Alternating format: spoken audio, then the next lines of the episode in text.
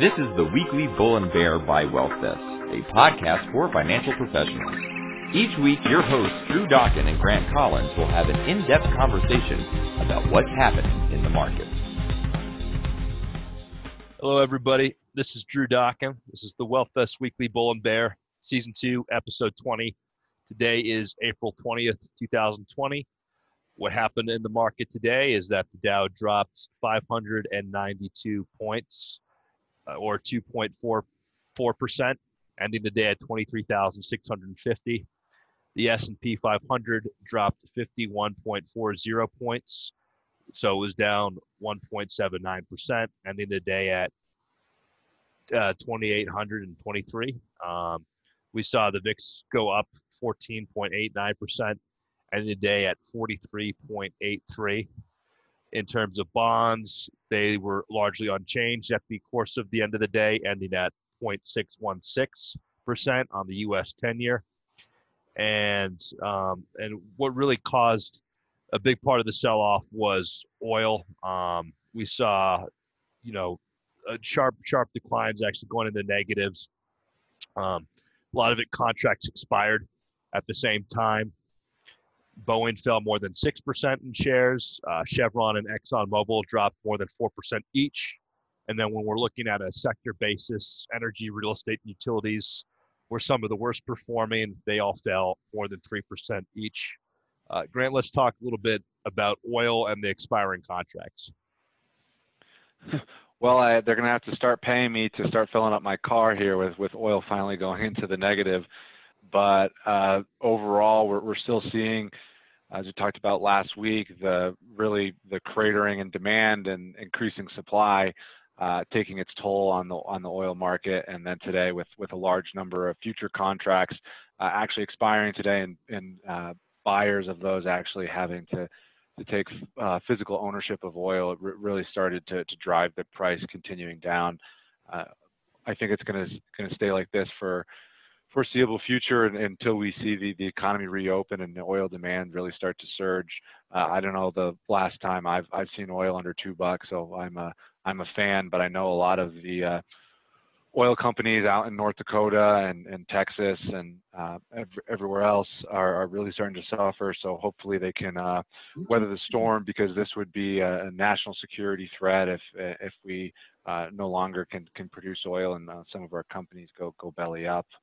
Um, but you know, overall, I think we're going to continue to see uh, oil and oil companies uh, continue to, to drop in stock. Uh, that said, I think the overall market is, really built into the recession uh, in March, which was why we saw such a steep drop. Uh, so it's already been priced into the market. Uh, overall, the market right now is really focused on uh, tests. So test if you have the virus, and also antibody tests, and then vaccine. Uh, I think that's going to be the main driver of of the of the market in the coming months. Um, and and so be on the lookout for for news about those and, and spikes in the market.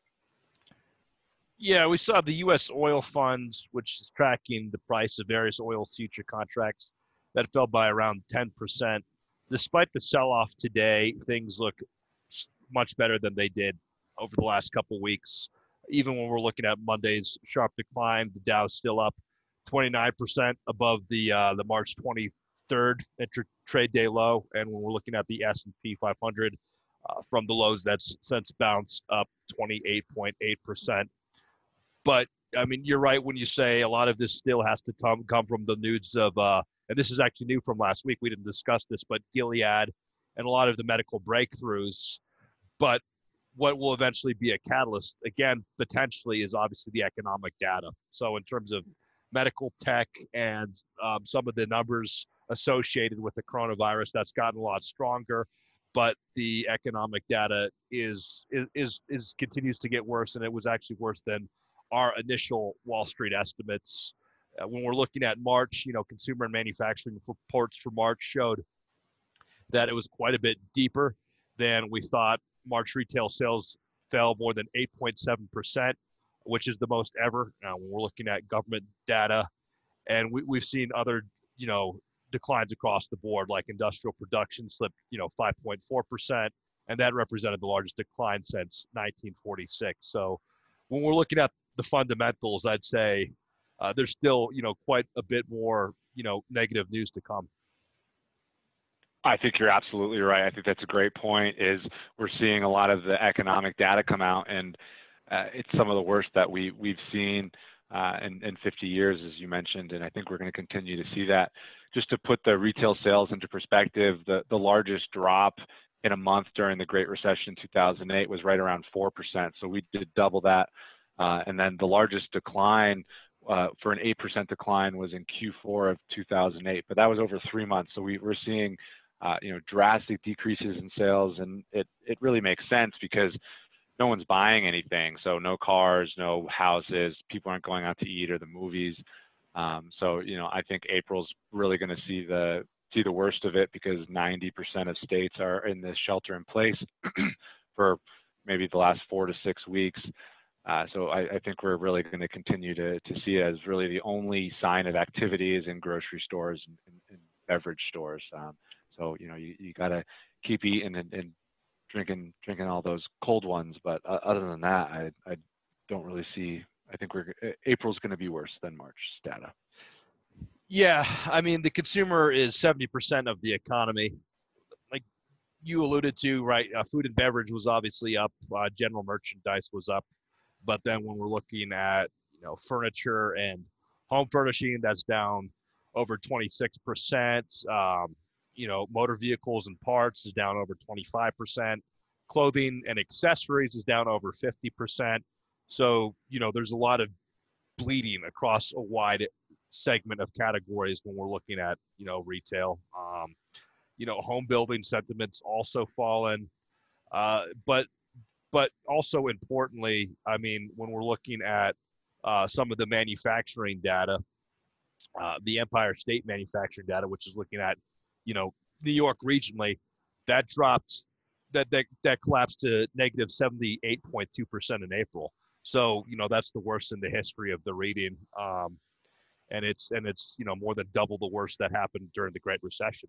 So we're seeing manufacturing, you know, also take some heavy heavy losses. Yeah, and if we think about the the Empire State Manufacturing Index, it's it's really looking at New York greater area. Uh, and no real surprise there because New York has really been the, the epicenter in the United States. Uh, we're seeing some analysts say that the ISM manufacturing index could fall to to 35% this month. Um, and remember, you know, below 50 is a contraction, so we'll be significantly uh, in the contraction reading. Uh, but uh, as you mentioned, uh, the from all different indicators and, and indices that we use to really get a grasp of where the U.S. economy is today, they're all signaling that that we're in a, in a full-blown recession, and and uh, you know moving forward, I think we're going to continue to see some some pretty um, eye-opening, staggering numbers, uh, even moving forward with uh, with a lot of the funding that we're still seeing coming from uh, from Washington. Yeah, I mean, you see roughly 59% of companies say they have fewer employees. Uh, I mean, 77% of companies have said that the new orders have fallen. Uh, 66 or 76 have reported a decline in shipments, and then over half have you know said that their average work week they they've cut hours as well. So, um, you know, that's just really kind of the start of it. So, I mean, when we're looking at manufacturing, um, that's that's apparent. But of course, you know, we other hit another milestone, which is that we've erased all the job gains uh, since the Great Recession. Um, so, you know, it within four weeks, functionally, we've lost all the jobs that we had created over the past 11 years. It's it's pretty crazy to think that that is able to happen. Uh, you know, 22 uh, million jobs were created since uh, call it 2009, and, and in the first four weeks here, we, we lost 22 million. Um, and then if we think about the jobs lost from peak to trough in the Great Recession, just under 9 million there. So um, it will be interesting to see how the uh, PPP program works if, if, if companies will begin to start adding uh, or, or bringing back some of these furloughed uh, or laid off workers in order to, to have PPP or, or, the loan forgiveness on that program. Uh, and if we think about maybe opening up some parts of the economy towards the the end of this month or, or maybe in June, uh, how, how fast some of those jobs get added. Uh, but it's it's remarkable how fast that uh, we, are seeing the, the uh, loss of jobs across the across the nation, uh, and and it could continue to happen as we see uh, businesses who aren't having any revenue stream begin to to close their doors, especially as we get into the summer months. Yeah, we won't know what the actual job rate was for April until uh, May 8th. So right now we can only speculate on all the analysis we've we're bringing up, but you know it's it's it's clearly one of the largest largest declines and the worst fall uh, since since March 2009. And when yeah, and I. I, I, I just think a, a, big piece too is is you know how many people are going to be rehired when the economy starts as well. Like that's a big question. Some analysts are saying that the unemployment rate will come down uh, more quickly than than with a normal economic re- recession in, in a recovery. Uh, but it's it's how quickly we'll rehire and, and will jobs try will companies try and be more lean and, and more efficient and, and not rehire uh, a lot of the employees that they once had. Yeah, yeah. I mean, and, and another factor we, you know, we should be looking at is uh, home builder sentiment that suffered its worst monthly drop in the index's 35 year history. Uh, the building confidence for the market of single family homes dropped 42 points. Uh, so the reading, the April reading was 30. Uh, this is the lowest since you know June 2012. Uh, for the H for these HMI um, readings, it's important to note that they were expected to drop down to 55. Anything you know above 50 is considered positive so you know the that reading of 30 is significantly significantly lower than what many analysts had expected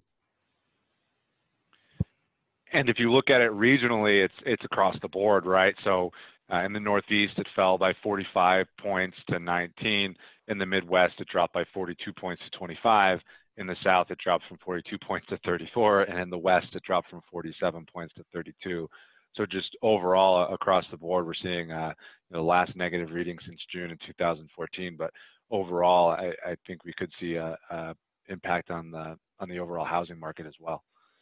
Um, and and that really brings up then the uh, business aid, um, as we think about, as we mentioned there, the PPP, the, the 349 billion in aid um, that was approved, uh, is now seems like uh, it's pretty much come and gone, and, and it was a first come first serve basis. So hopefully, um, we'll see the White House and and the Democrats and the Republicans in Washington be able to to increase that funding limit. But what are your overall thoughts on how the the Small Business Administration and business aid has has come out of Washington, Drew?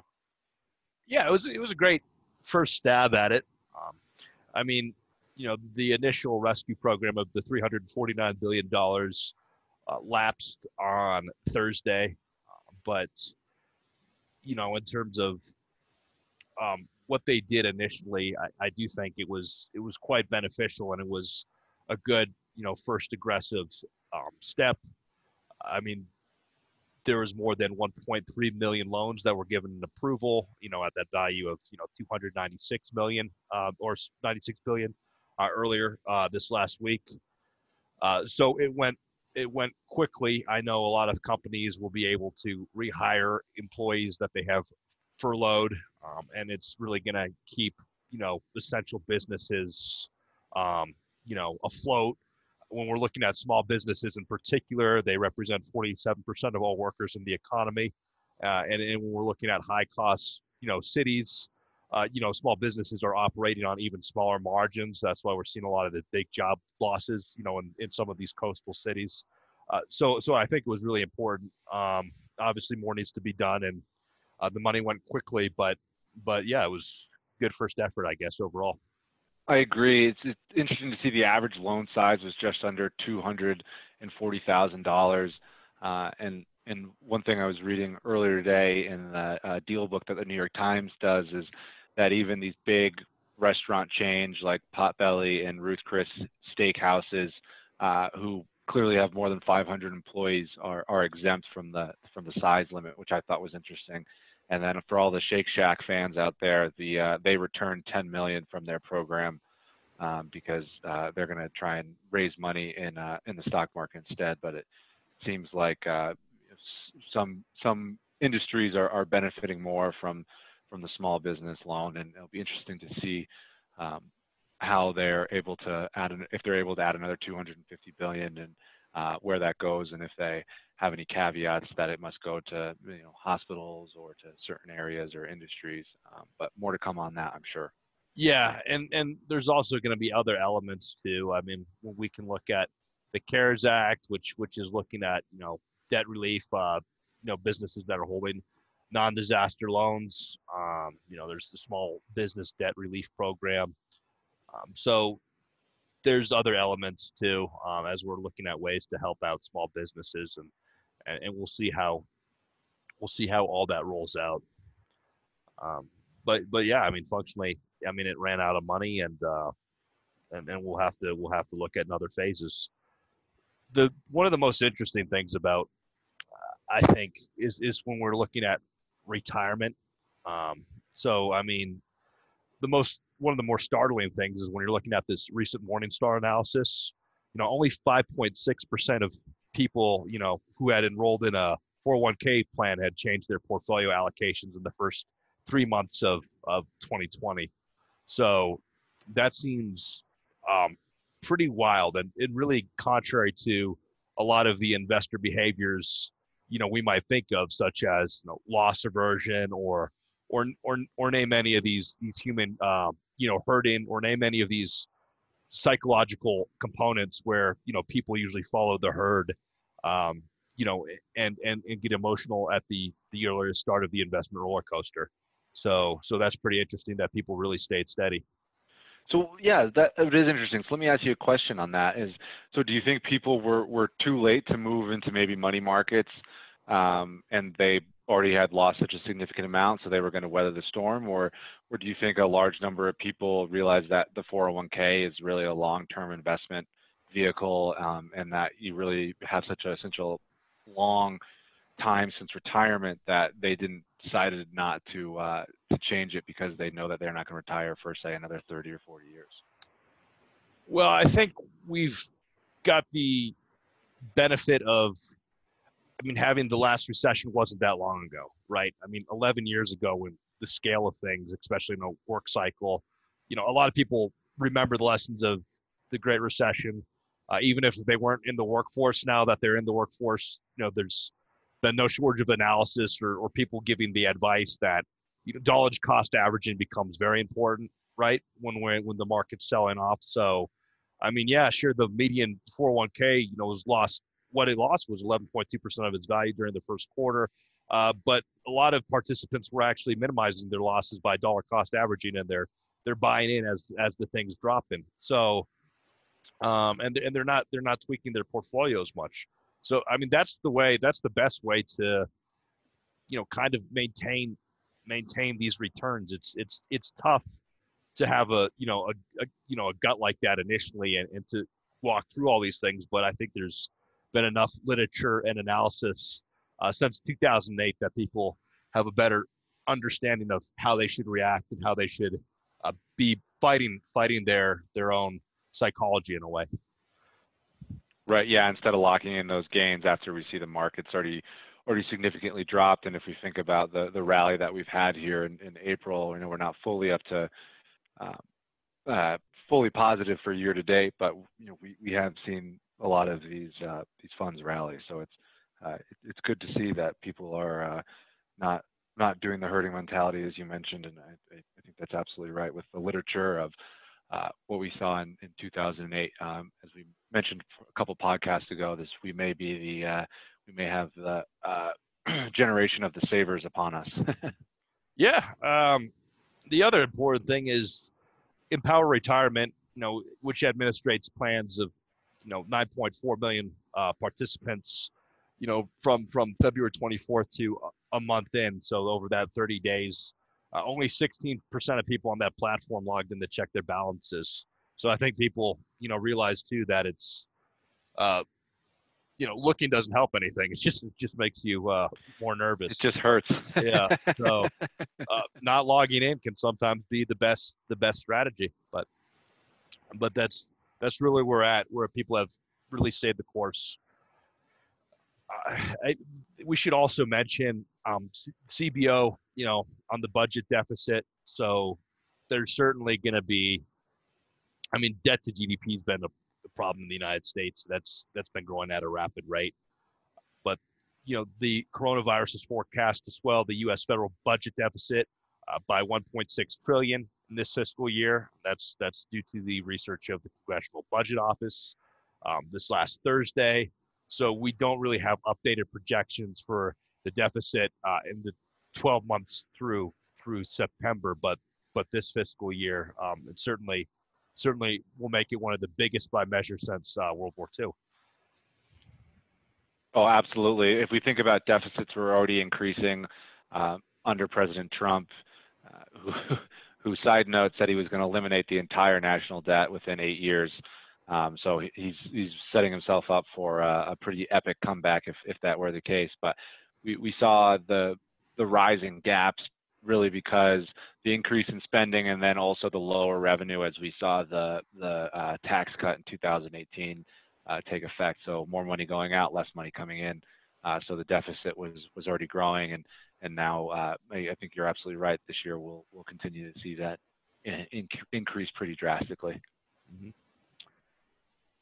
Yeah, I mean, uh, one of the big things, of course, is even with the larger supply, there's still an investor appetite for U.S. Treasuries. So unless something systematically changes on that front, um, you know, that's I think it's going to continue as business as usual, as long as you know we have higher yields relative to to other places in the developed developed world. You know, and we're we're you know trying to do this balancing act between credit risk and uh, between yield. Um, you know, it's just it's just funny there hasn't been a systematic change in in those dynamics, uh, despite everything.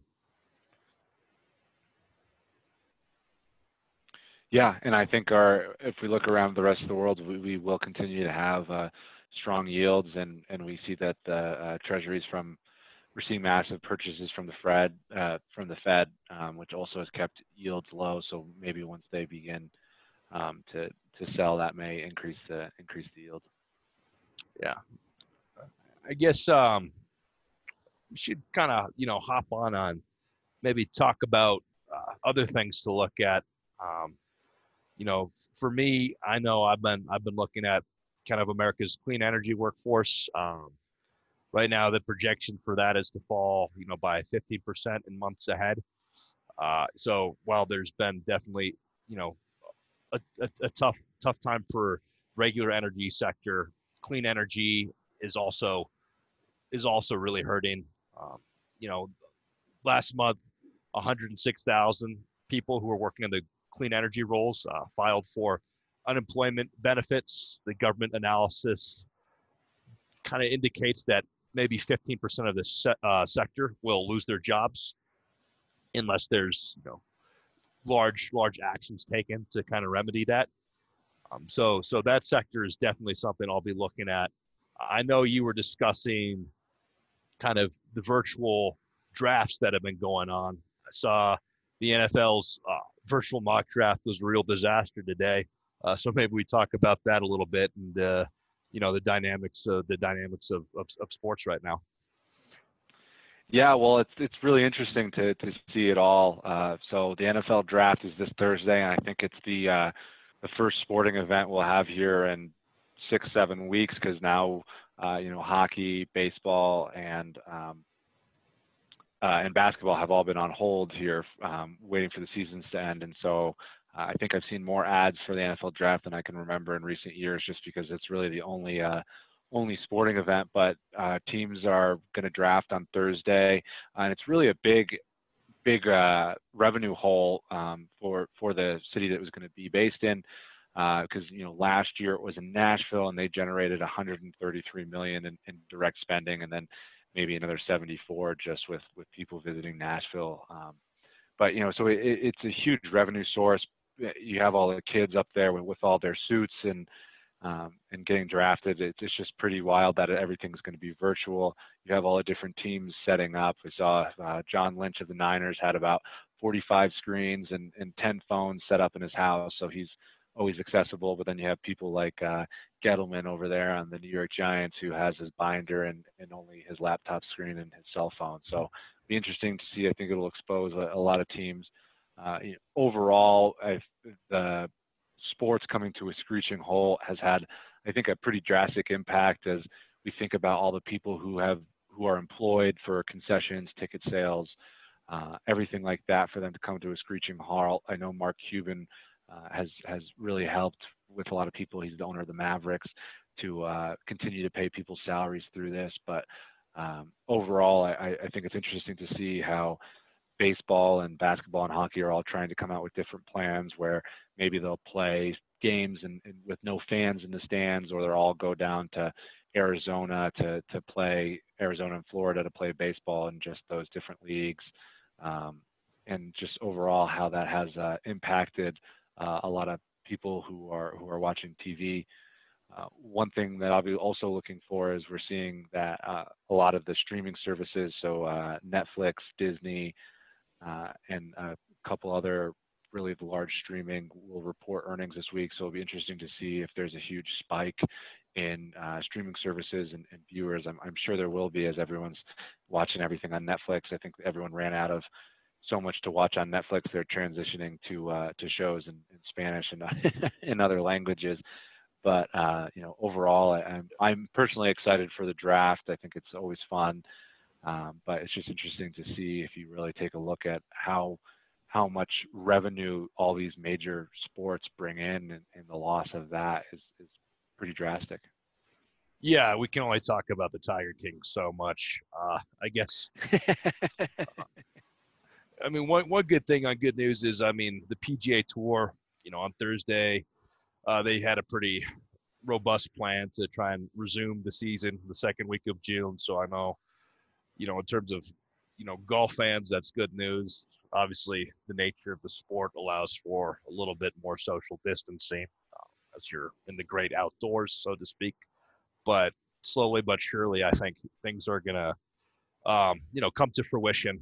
I mean, whether that's virtual for some sports or whether it's, you know, quasi business as usual. But, but yeah, it's that's certainly certainly going to be interesting to watch how these leagues, you know, work with the drafts and, and, and, and work to you know get back get back on a schedule, open up to the public. Um, but yeah, I think I think with that, um, you know, at the top of our time here. Thank you all for listening. Stay safe out there, and we're out. The information covered and posted represents the views and opinions of the hosts and does not necessarily represent the views or opinions of WealthVest. The mere appearance of content on the site does not constitute an endorsement by WealthVest. The content has been made available for informational and educational purposes only. WealthVest does not make any representation or warranties with respect to accuracy, applicability, fitness, or completeness of the content. WealthVest does not warrant the performance, effectiveness, or applicability of any sites listed or linked in any of the content. The content is not intended to be a substitute for professional investing advice. Always seek the advice of your financial advisor or other qualified financial service provider with any questions you may have regarding your investment planning.